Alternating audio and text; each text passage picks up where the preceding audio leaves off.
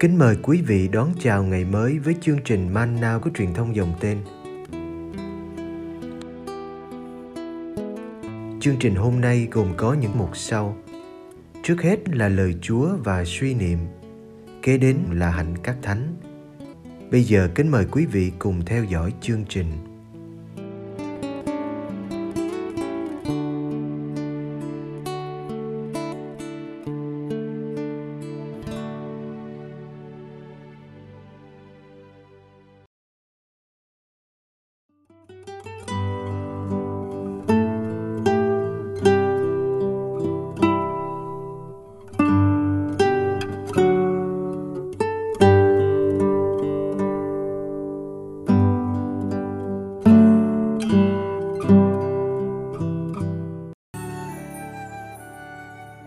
Hãy ngồi chỗ cuối. Luca chương 14 Một ngày sa bát kia, Đức Giêsu đến nhà một ông thủ lãnh nhóm Pharisêu để dùng bữa. Họ cố dò xét người. Người nhận thấy khách dự tiệc cứ chọn cỗ nhất mà ngồi, nên nói với họ dụ ngôn này. Khi anh được mời đi ăn cưới, thì đừng ngồi vào cỗ nhất, kẻo lỡ có nhân vật nào quan trọng hơn anh cũng được mời. Và rồi người đã mời cả anh lẫn nhân vật kia phải đến nói với anh rằng xin ông nhường chỗ cho vị này. Bấy giờ anh sẽ phải xấu hổ mà xuống ngồi chỗ cuối. Trái lại, khi anh được mời thì hãy vào ngồi chỗ cuối để cho người đã mời anh phải đến nói xin mời ông bạn lên trên cho. Thế là anh sẽ được vinh dự trước mặt mọi người đồng bàn. Vì phàm ai tôn mình lên sẽ bị hạ xuống còn ai hạ mình xuống sẽ được tôn lên.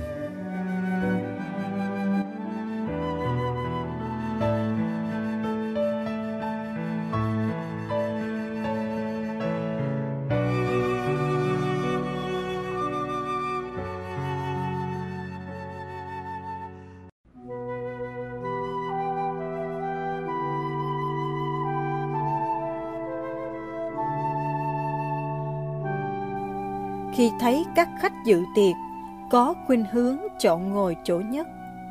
Đức Giêsu đưa ra một lời khuyên đối với họ. Mới nghe những lời khuyên này, ta có cảm tưởng đây chỉ là những lời dạy cách ứng xử khôn khéo, nên chọn ngồi chỗ cuối. Vì nếu chủ tiệc sắp xếp lại chỗ ngồi theo thứ bậc, bạn có cơ hội được mời lên chỗ trên. Thà ngồi dưới rồi được đưa lên, còn hơn ngồi trên mà bị kéo xuống. Như thế, ngồi chỗ cuối rốt cục chỉ là một giả vờ để che giấu tham vọng muốn được ngồi lên trên. Ngồi chỗ cuối chỉ là để tránh một xấu hổ, sỉ nhục và nhắm đến một vinh dự trước mặt mọi người đồng bàn. Đức Giêsu có ý khuyên dạy người ta như thế không? Chắc là không.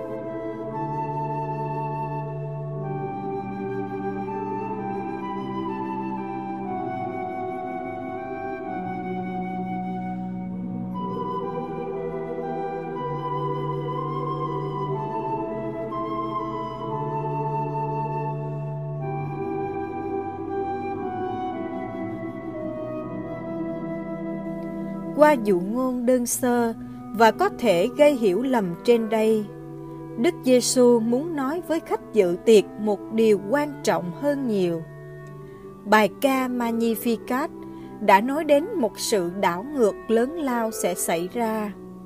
Chúa dẹp tan kẻ kiêu căng, hạ bệ người quyền thế, đuổi kẻ giàu sang, nhưng nâng cao kẻ khiêm nhường, ban dư đầy cho người đói các mối phúc cho và khốn cho cũng nói lên sự đảo ngược này.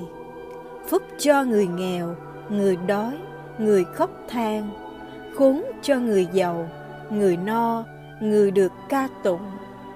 Dụ ngôn Lazaro và ông nhà giàu là một minh họa về điều đó. Trong câu cuối của bài tin mừng hôm nay, Đức Giêsu cũng nói lên sự đảo ngược ấy khi nước Thiên Chúa đến. Ai tôn mình lên sẽ bị hạ xuống, còn ai hạ mình xuống sẽ được tôn lên. bị hạ xuống trong bữa tiệc thật là điều hổ nhục. Nhưng bị Thiên Chúa hạ xuống trong ngày sau hết thì kinh khủng hơn nhiều. Nỗi khổ nhục sẽ muôn đời còn mãi.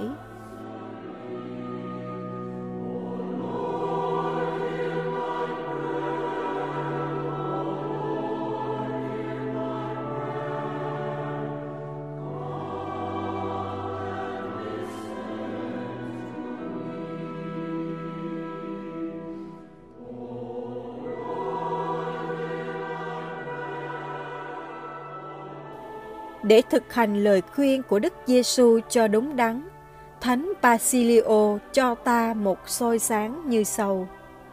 Chúng ta phải để cho chủ tiệc lo chuyện sắp xếp chỗ các khách mời. Như thế, chúng ta mới nâng đỡ nhau trong nhẫn nhục và bác ái, đối xử với nhau trong sự kính trọng, xa tránh mọi tìm kiếm hư danh và khoe khoang. Chúng ta không giả vờ khiêm tốn, bởi lẽ thích tranh chấp và cãi vã là dấu hiệu kiêu ngạo. Còn lớn hơn chuyện ngồi ghế đầu khi phải ngồi chỉ vì vân phục.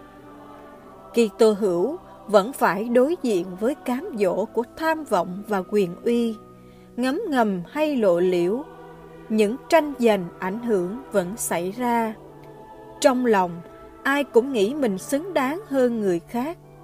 Thèm muốn vinh dự tước đã gây bao chia rẽ trong giáo hội.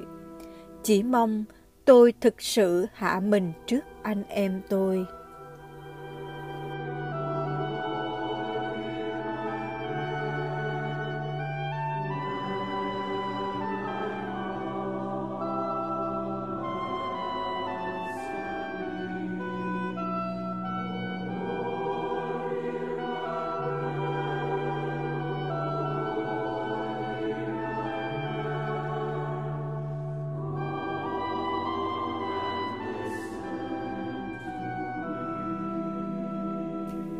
Lạy Chúa Giêsu, vì con bé nhỏ nên xin yêu Ngài bằng khả năng bé nhỏ của con. Cho con biết yêu những công việc bé nhỏ mỗi ngày, những công việc âm thầm, những bổn phận mà con làm vì yêu mến. Cho con biết yêu những hy sinh bé nhỏ mỗi ngày, vui lòng đón nhận những thánh giá tuy nhỏ, nhưng làm tim con đau đớn. Cho con biết yêu tinh thần bé nhỏ của trẻ thơ, đơn sơ thú nhận mình yếu đuối và bất lực, sung sướng nương tựa vào duy một mình chúa.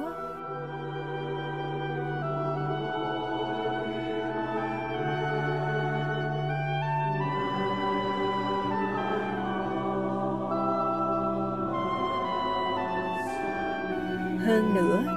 Xin cho con can đảm, dám chọn những gì giúp con trở nên bé nhỏ hơn. Nhờ đó, con vui tươi phục vụ mọi người và hạnh phúc khi thấy chúa lớn lên trong con. Mỗi lần bị cám dỗ tự cao, xin cho con biết ngắm nhìn con đường chúa đã đi. Con đường bé nhỏ và khiêm hạ.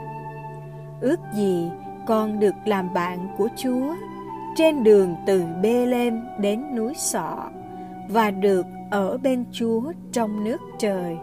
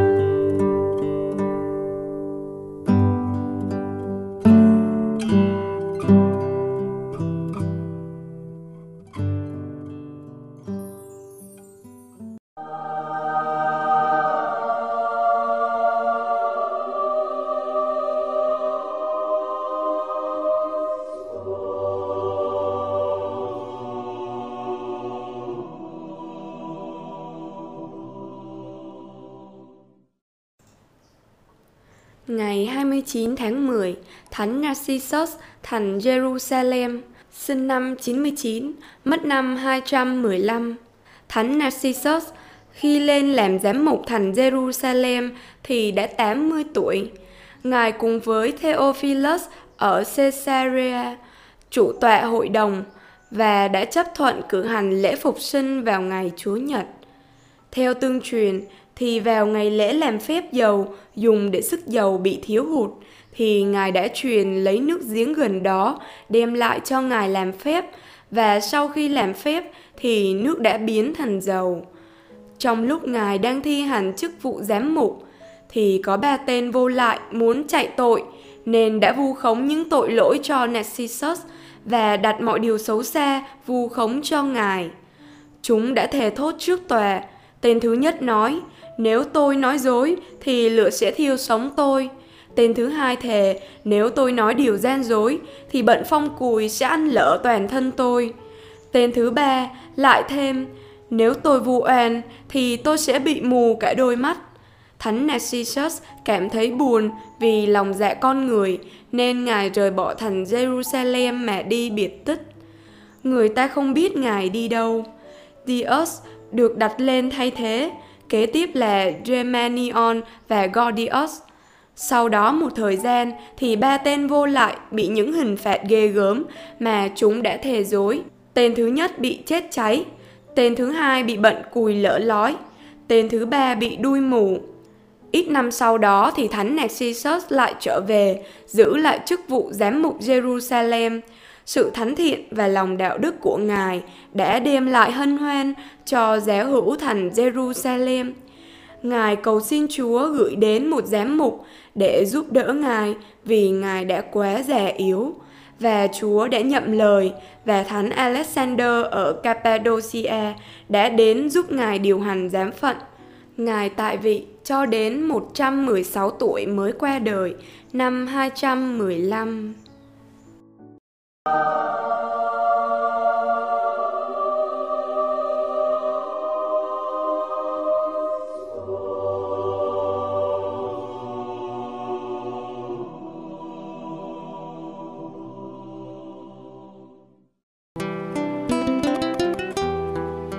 Cảm ơn quý vị đã theo dõi chương trình. Kính chúc quý vị một ngày mới tràn đầy niềm vui và ân sủng của Chúa và mẹ Maria.